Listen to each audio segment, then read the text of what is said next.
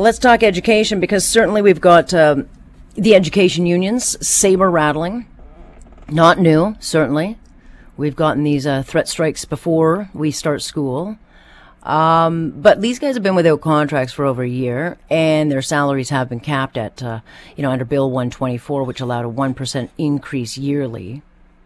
So, despite being the second highest paid in the world, the teachers do think, many of them, uh, that they're due for a pay hike.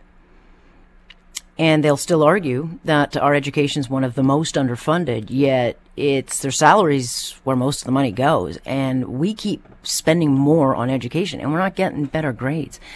Jay Goldberg, Ontario Director for the Canadian Taxpayers Federation, jumping into this conversation. Good morning. Good morning.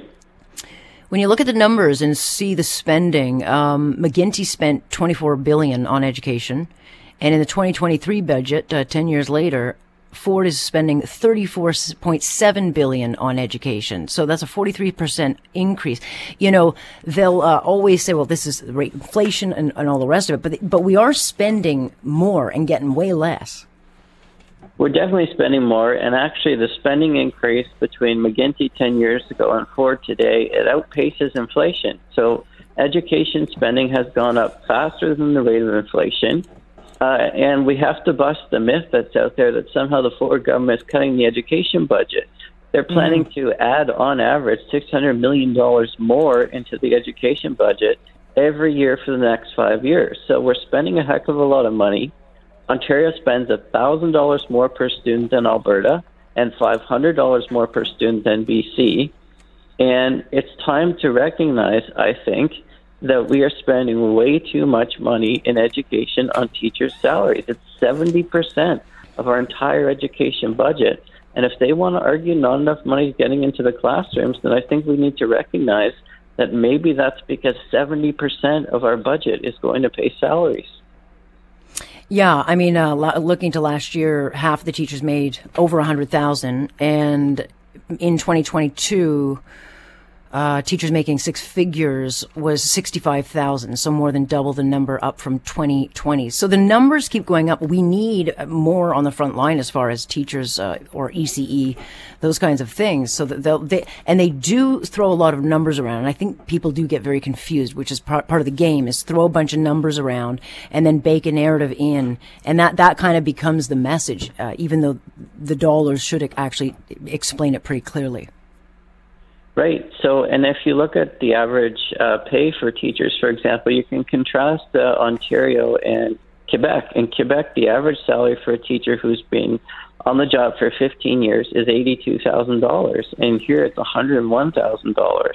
And so, what the teachers' unions will never tell you is that if we did restrain teachers' salaries more, you could absolutely afford to hire more teachers in the classrooms under our current budget. And so, you know, they're trying to have it both ways where they're saying we don't have enough teachers in the classroom, and yet the average teacher is making $101,000, which is $30,000 more than the average taxpayer who is paying for those salaries.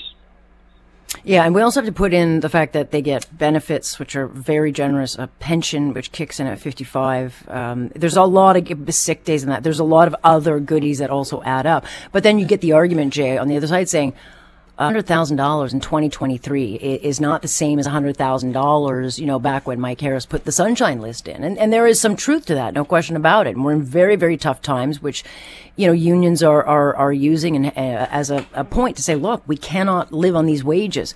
Um, and so is it just a matter that we have to get used to paying higher wages because life is just more expensive?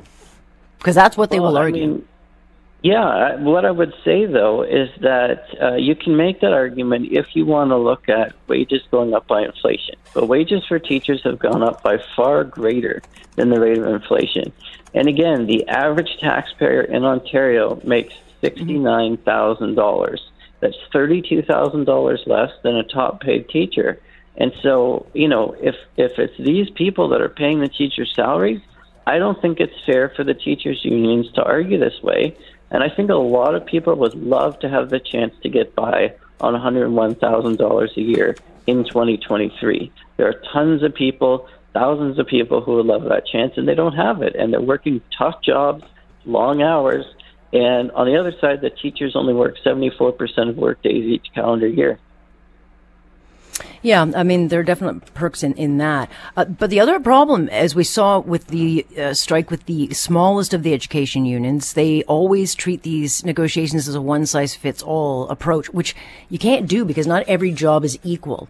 Um, and, and, you look at the ECE situation where they are way underpaid, and I, I think they're in the wrong union. But again, if they don't all get the same money, then they won't agree to the deal when that's really not how they should be negotiated.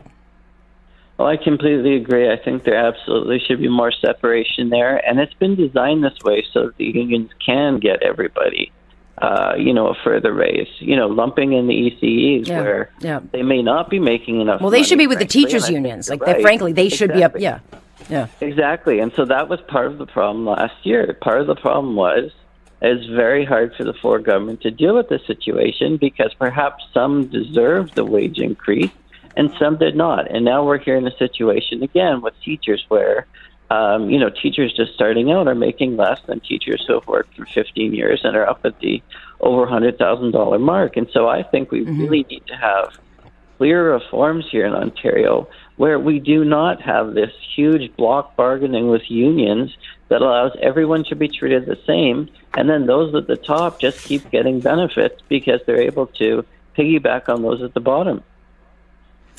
Well, it's in now. It's not going anywhere, and um, numbers are on their side. So I think we're in for a, maybe a very volatile education saber rattling uh, chapter in the next few weeks. We'll talk about it, and uh, appreciate you bringing the numbers to the table. Thanks. Thank you. There you go. That's Jay Goldberg over at the uh, Ontario Canadian Taxpayers Federation. And, and again, uh, for parents, and I know teachers are parents as well, uh, the kids need stability. Canada may be known for its landscapes and friendly people, but beneath the surface lies a darker side of crime, history, and the paranormal. Since 2017, the award winning Dark Poutine podcast has explored the shadowy corners of the Great White North and beyond, delivering chilling tales from a uniquely Canadian perspective. Hosted by Mike Brown and Matthew Stockton with over 300 episodes and fresh releases every Monday, Dark Poutine is your weekly ticket to the creepier side of Canada. Listen to Dark Poutine on Apple, Spotify, Amazon Music, or wherever you get your podcasts.